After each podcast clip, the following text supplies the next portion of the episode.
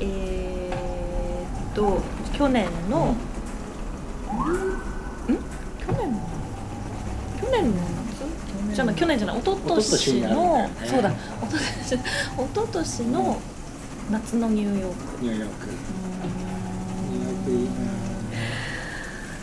結構衝撃だった。カジノ好きだから、うん。そのカジノがあるとことかには行ったことあったし、うんアメリカも西海岸、ん。そのまあラスベガスとかは行ったこと、ロサンゼルスとかラスベガスとか行ったことあったんだけど、あんなに違うんだな全然違うニューヨーク。国そうロスとニューヨークは本当に違う国だ本当に。うでもなんかねニューヨークあの安心した、ん。わかよかったって。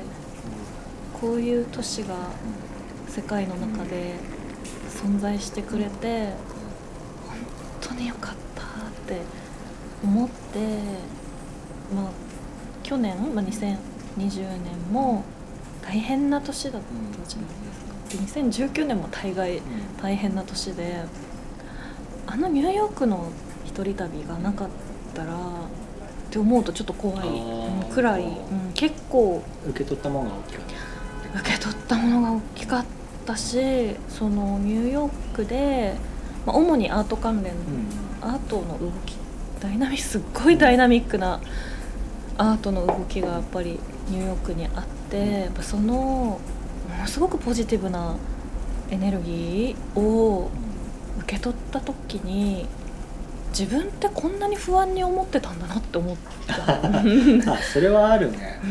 うん。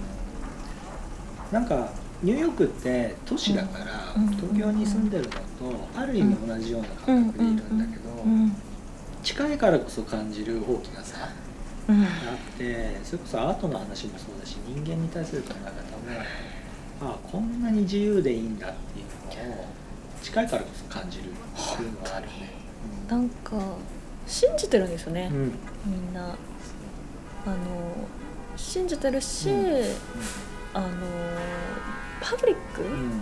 ていう公共の場所うん。っていうものがめちゃくちゃ機能してるわかる。都市。だからあの安心よかった。本当に。安心したって。なんか行く前まではとかあのニューヨーク行ったんだよねとか言うと、やっぱり治安悪くて大変でしょ？っていう結構治安あれなんだよねって言われることが多いんだけどなんか、まあ、私も住んだわけじゃなくて、うん。たかだか1ヶ月ぐらいいいただけだから、まあね、あのそりゃあのすごく犯罪の件数があったりとかするっていうのはもちろんそうなんだと思うんだけれどもなんかその公共の場で人が人を信じるっていう行為をこんなに当たり前に目にするとはっていう関わるとにかくコネクトするっていう意識が高くて公共ってでもそもそもそうだよなと思って。なんか迷惑かけちゃいけないってすごく思っちゃってていつも。でだから自分の中に閉じこもるしかない。で全部自分で我慢するしかないっていう状態だと思ってた公共っていうものがみんなを助けるための公共。わかるでそこにアートが作用してたり当たり前にワオだった本当に。ね。すごい。なんか経済的なことを抜きにすれば、唯一その海外行ってここ住めるかもと思ったの、うんうん。俺ニューヨークだけど、うん。私もね住んでみたいって思っニューヨークなら住めるかもと思った。そうだから1ヶ月いたけど帰りたくないってなって。1ヶ月だからかな、うん。ホームシックになると思ったんだけど1ヶ月もいたら1人でね、まあ、あっちにも友達もできたしあのちょこちょこ日本からあそう。あのねニューヨークで友達と待ち合わせしたんですよ。えー、すごい。しかもノリで誘ってなんか飲んでて、えあのニューヨークに行くんよみたいな話になって。ですごいノリいい友達でなんか「えー、いいな」とか言うから「え来ちゃいなよ」なんか私1ヶ月行くからさ」みたいな「なんか1週間ぐらい休み取ってさなんか中なんか3日4日ぐらいさエアビー私取ってるから、そこにエアビー取るし、うん。なんか増えるなら、うん。そこでなんかこう遊ぼうよって言って仲いい友達誘ってでその後なんか知り合った結構ほぼほぼ初めましてうん。か2度目ましてぐらいの子に,、うん。子にもこの「いいなニューヨーク行ってみたいって思ってたんですよね」って言ってたから「じゃあ来ちゃえな!」みたいな感じでもう酔っ払った勢いで。言ったら本当になんかしかも連絡先すら交換ほぼしてないみたいな子だったのになんかあの連絡来てうん。友達共通の友達でしょあの連絡来てうん「あの本当に行ってもいいですか?」うん。って来たから「あ全然いいよ」みたいな。であもう一一応もう一人友達誘ってて、その子はこの期間に来るからここと合わせて来てもいいし、うん。みたいな。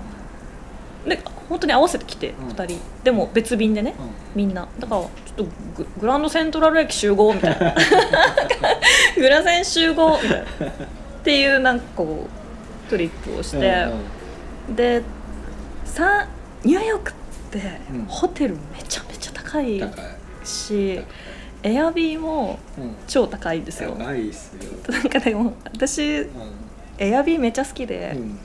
あの旅行行かなくてもうん。見ちゃうんですよ、うんなんかうんいろんな国の。この国ってどんな感じなんだろうって思った時にエアビー見ると「へえ」とか言ってなるからすごい好きなんだけど、あのレビュー書かれてるじゃないですか、このレビューがめちゃくちゃ辛辣で 面白かったのがこうなんかまずあなたは、うん。あのホテルよりは安いけどめちゃ高いこのあのエアビーをうん。なんか使うことを選択したならばはい。驚くべきコンパクトなスペースにうん。なんか感動することでしょう。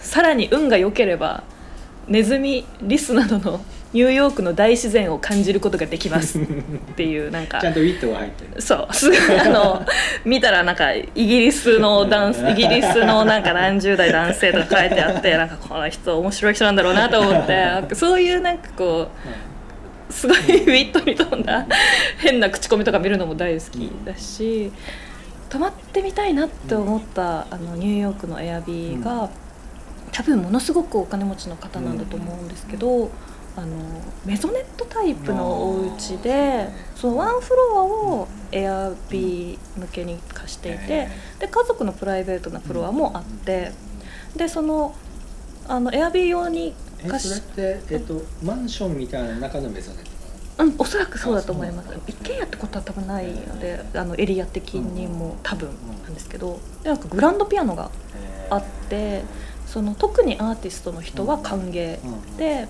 そのあのリサイタルとか、あのがある方とかはあの夜間のなんか子供が寝ている時間を以外は自由に何時間でも練習して OK だし、あなたが何かその映像作品を作ったりあのする人、うん。やビデオを撮りたい人であればそのフロアのどこでも自由に撮影を使っていいですうん。みたいな。でその募集されてる方がやっぱ書くのは、私たちがなぜエアビーをやってるかっていうと世界中のアーティストたちとやっぱ話をしたいしそういう話をすることによって私たちの子どもたちにもすごくいい影響があるっていうことを期待してあのこのエアビーをやっていますみたいなステートメントとかもその紹介文に書かれててめちゃめちゃ高いんですよ。なんか一泊ね多分ね400ドルぐらい。なんか400ドルか500ドルぐらいするんですけど あでもそれも素晴らしいことじゃないですか。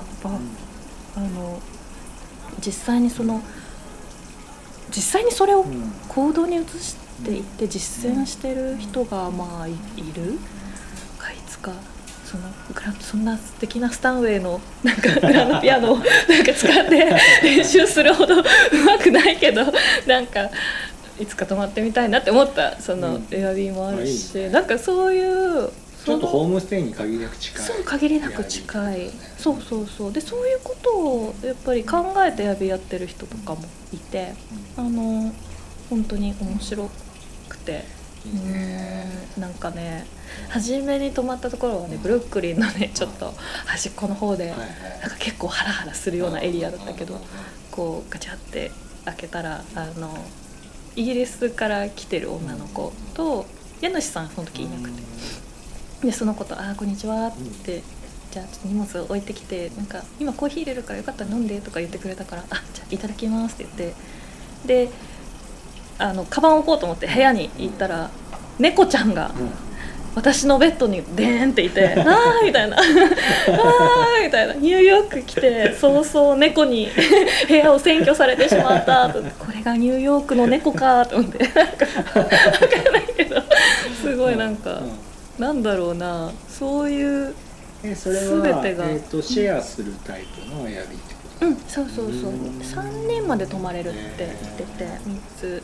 で朝ね。えそれはもう他人がそれぞれ？うん三そう。あ3つ部屋があって、あのその家主の方もいたりいなかったりする、セカンドハウスなのか、カップルさんみたいなんですけど、でなんか空いてる2つの部屋をエアビーにして、まあ、家賃を払ってるみたいな感じだったんだから今コロナ禍でねどうなってるかすごいあのそういう方結構いらっしゃると思うんですよ。なんか学生さんでその家賃を払うためにエアビーやってるっていう方もたくさんいたからちょっと心配なんだけどでもやっぱそこでなんかこう初めてのあの長期滞在じゃないですけどその1ヶ月まるっと海外で一人でっていうのすごい初めてですごいワクワクしながら行ったんだけど 行って降りたらなんか2時半ぐらいまでこううん。表の通りで、うん。あのオープンカーでめちゃめちゃトラップ流しながらこう 酔っ払ったりしてる人たちをはーって時差ボケで眠れないからはーとか思いながら見たりして一人で飲みに行こうかな。いやでもちょっと今日着いたばっかりだし変に酔っ払って危ない目にあったらあれだからちょっと今日は我慢しようとか。思いながらうん。こうハラハラ過ごすで猫ちゃんが「ニャー」とか言っていてみたいな。この奇妙な空間は一体何だろう？って感じ。でなんかさどんだけ旅慣れてもさ初日のこうマインドを切り替えるまでの猶予期間って必ずいるよね。いる。あのそばそば感って。うん。なんかこう自分らしくなるまでにちょっと一回置かないといきなりは無理だよね。なあいいっすよね。初日はそうだし今考えるとあのニューヨークにいた1ヶ月間めちゃくちゃハイだったんですよ、うん。常に。もう眠らないし全然眠らないしご飯もあんまり食べなかったしすごいねあのガリガリに痩せて帰ってきちゃったんだけどだからやっぱすごい楽しかったけど緊張してたんだなとか旅の緊張感がやっぱあったんだろうなとか思ってでね本当は去年？モンゴル行きたいとか思ってたから。モンゴルな。モンゴル。行きたい。でもあのモンゴル航空のからメールでうん。コロナで飛行機飛びませんっていうキャンセルのメールが来て「はい」って「はい。おとなしくしてます」って。言ってそう。まあちょっとね本当リアルな問題として無理だからね。うんうんで旅結構いろんなとこ行くの好きだったからあのやっぱコロナでどこにも行けないっていうのはすごく辛い、うん、でもまあだからニューヨーク行っといて本当に良かっよた。かったね。それが2年前だったら本当いいね、うん。ちょうどいいっていうか。俺結構うーんと最後がうん。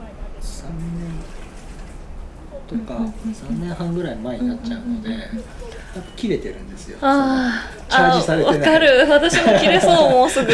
切れちゃいますよね。の僕自体はあんまりプライベートで旅に行くことがない人であ。仕事っていう意味で飛ぶっていうのがな。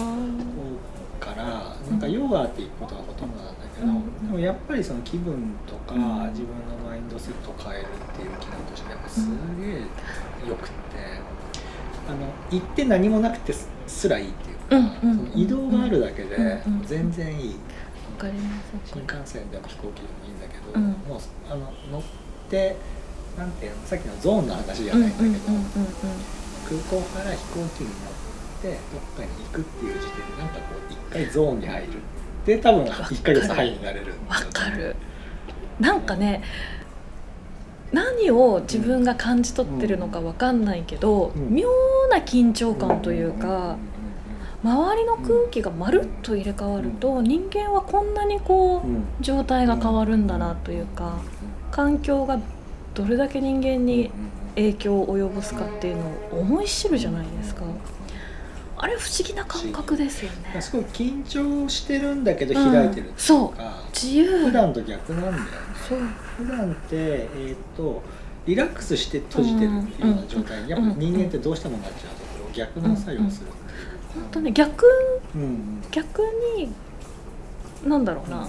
外側閉じて内側開いてるとか。なんかそう多分閉じてる開いてるドアがバカバカバカバカバカっていろんなところで変わるっていうなんかあの感覚？でそれこそニューヨークとかで特に感じるんだけどさっきのさ公共と個人の意味みたいなのってやっぱすごく、やっぱすごく尊敬できたんだけど、うん僕はあの日本にいると、うん皆さん親切だって海外からいらっしゃると言うけれども、僕の実感としてはどっちかっていうとお客様として親切に迎えてるっていう特性が出てるだけだと思ってて。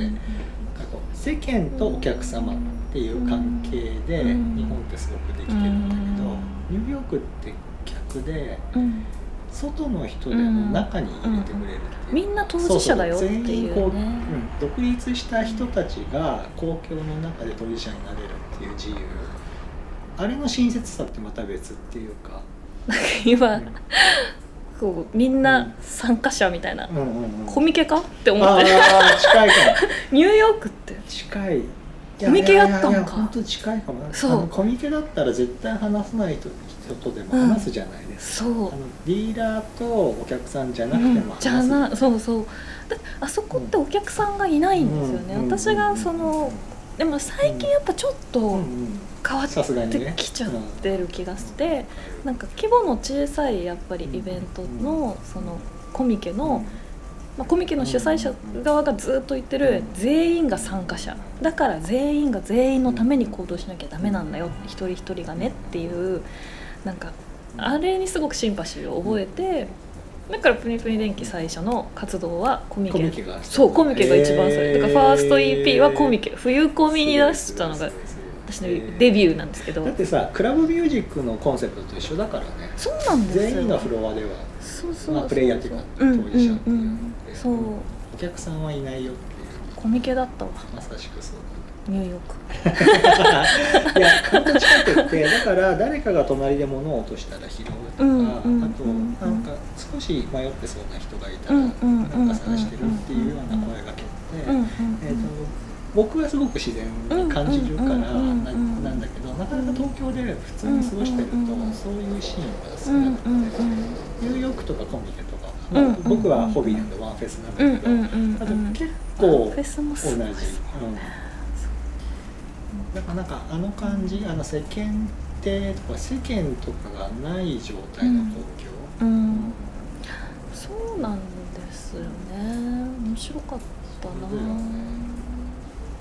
ューヨークってあの英語力とかと関係なく、人とコミュニケーションを取ることがうんうんすごい差がある、すごい下がったからなんかね結構話しかけちゃうようになった、うんね。公共ね。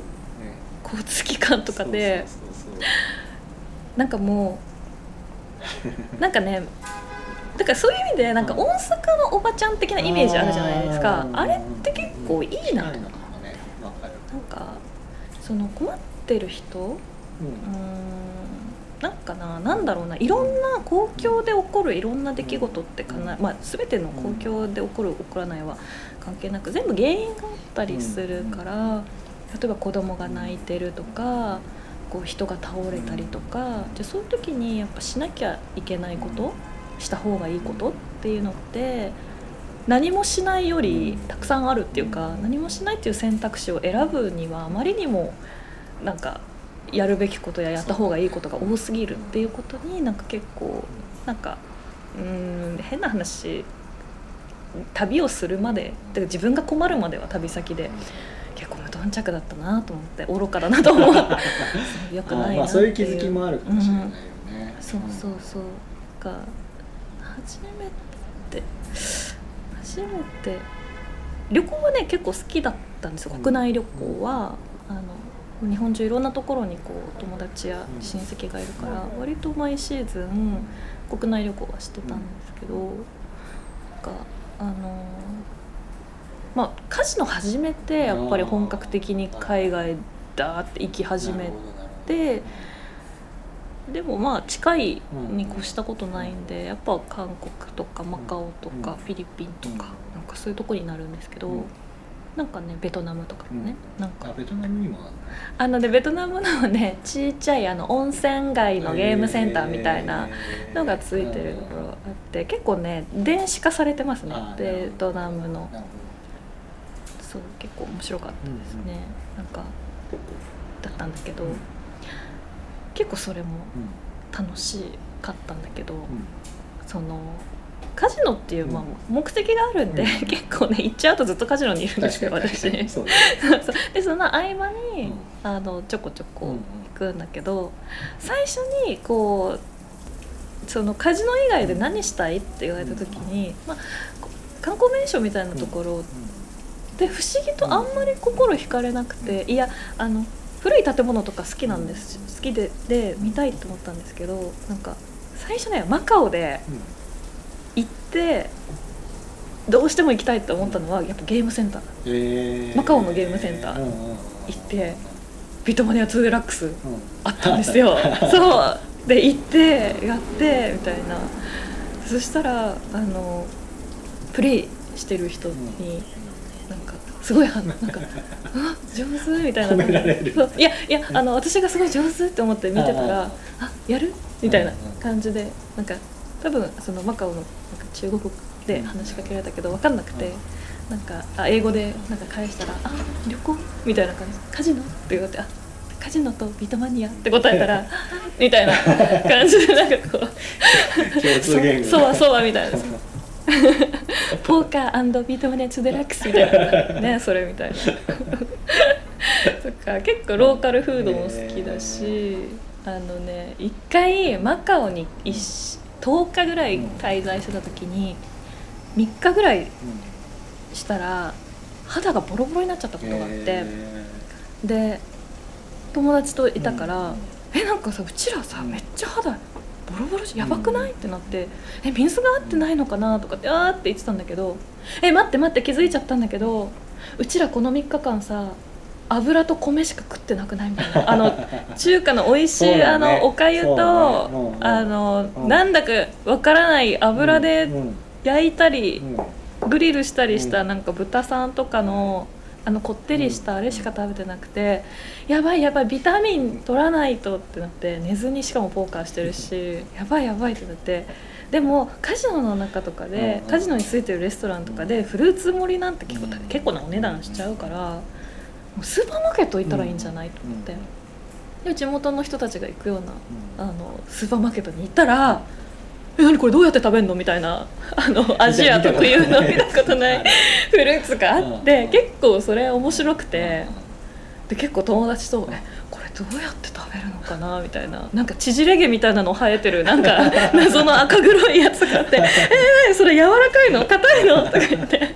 2人でなんかもうみんなでわーって言いながら。生で食べれるかどうかも分かんなくてあのなんだろう SNS とかで「キューボこれの食べ方」みたいな。でそれを買って、まあ、あと絶対に食べれるいちごとか、うん、みかんとか買って、あとわわけのわからないなんかフルーツをいくつか買ってでなんか包丁がいる場合に備えてこうちっちゃい果物ナイフとか買ってでおうちなんか宿になんか戻った後にこうどうやって食べるのかなとかって剥いたら「剥けた!」とか言って「あこれライチみたいなレイシっていうのかな。あのライチ系の植物だったんだけど。これ見た目えぐすぎでしょみたいな。でも中身は白くてプルプルした。なんかそういうだからその果物とかそういうまあ、気候が違うから、ね、植物がまず違うっていうこととかも、スーパーマーケットに行って野菜売り場見ると分かるっていうことか、ね、生鮮が全然全然違う違う。あのニューヨークでもだから、うん、あのいっぱいスーパーマーケット行ったんだけど、うん、なんかそこで結構ショックを受けたのがなんかフードロスって言われてるけど、なんかまああんまりピンときてなかったところがあったんだけど、そのアメリカのそのスーパーマーケットでびっくりしたのが牛乳売り場。もうガソリン みたいなガソリン入れるやつじゃんみたいなやつにたっぷり入った牛乳がもううわーって並んでてでどれもこれも賞味期限そんな10日とか1週間しか、でお客さんそんなにいるように見えないしもしかしてこれ全部これロスになっちゃうのかって思った時にいやいやこれはまずいよって思って、いやこれは確かに全然ダメだわっていう意識とかやっぱ気づかなかった、うん。その視覚的に量で見えたって見えた。スーパー。そう。ガロン感がバーッとうわーってでないじゃないですかやっぱ日本。日本だとないもんね、そんなやっぱスーパーマーケットもめちゃめちゃでかいしとか結構ねそういうショックなものとうん。ショッキングなものとかはなんか多かったな。でスーパーマーケットがだからすごい好きでうん。海外のなんか行っちゃうなんかさその店員さん地元の人が使ってるスーパーマーケットってうん並んでるものもそうだし、うん。お客さんもそうだし、うん。店員さんも含めてなんかやっぱこう国が何を許容してるのかがやっぱすごく分かりやすいよね。本当に本当に。あのだってうそのなんかアメリカのレジの人ずっとバスケしてたもん お願いみたいなレジをお願いしますみたいな、ん、だからそれでいいんだっていうことが許容されていて、うん。その日本が誰でも反抗をしたように全員丁寧でマニュアル守るとかっていう良さもあるし、うん。逆に全員が対等、うん。ううん。ん働いてる人もお客さんも対等っていう意味でのああいう働き方も、うっぱあれはあれでいいしね。いい面も本当に。いい面悪い面が両方やっぱりね。あるななんかねニューヨークの地下鉄とかもすごい使ってたんだけど、なんかねなんて言ったらいいんだろう。一応 Google マップとか使って移動する時は路線とかそんなに頭に入ってないしって見たらなんか5分先着って書いてあるんですよ。なんか先に着いて先に行っちゃうみたいなそのなんかえ？みたいな。先着？ってなってすごいなと思って。なんかよくあれでさダイヤをコントロールできてるよね。ね。要はずれずれることを前提にしてやったりしてるわけだもんね。と結構遅刻にも寛容というか許されないところもあるんだろうけどなんかあの基本15分30分ぐらいはもう誤差があるものっていう感じで友達との待ち合わせとかも、まあ、組めるようになったのはなんかうんだからなんかあのホスピタリティのうん。幅が旅に出るようになってから変わったっていうか、うんうんホスピタリティってちょっと僕の日本人として生きてきた常識だと、うんうんどこまでも相手のことを思いやって、うんえー、とできるだけこう謙遜したような立場でうんできることをできるだけギブするみたいなものがこうホスピタリティをする側のうんうん。意識みたいなところがあったんだけど、うん。やっぱ海外であ親切にしてもらったなとか気持ちよくあの過ごせたなと思う時のホスピタリティってもっとうん本当対等なところでお互い気づいたことを交換し合ってみたいな。なんかこう気を使うっていう言葉が似合わないっていううん気を使ってないとかさっきの言い方で世間体みたいなものが取っ払われてるところでリレーションシップを築けるみたいな。そういうホスピタリティがあるんだ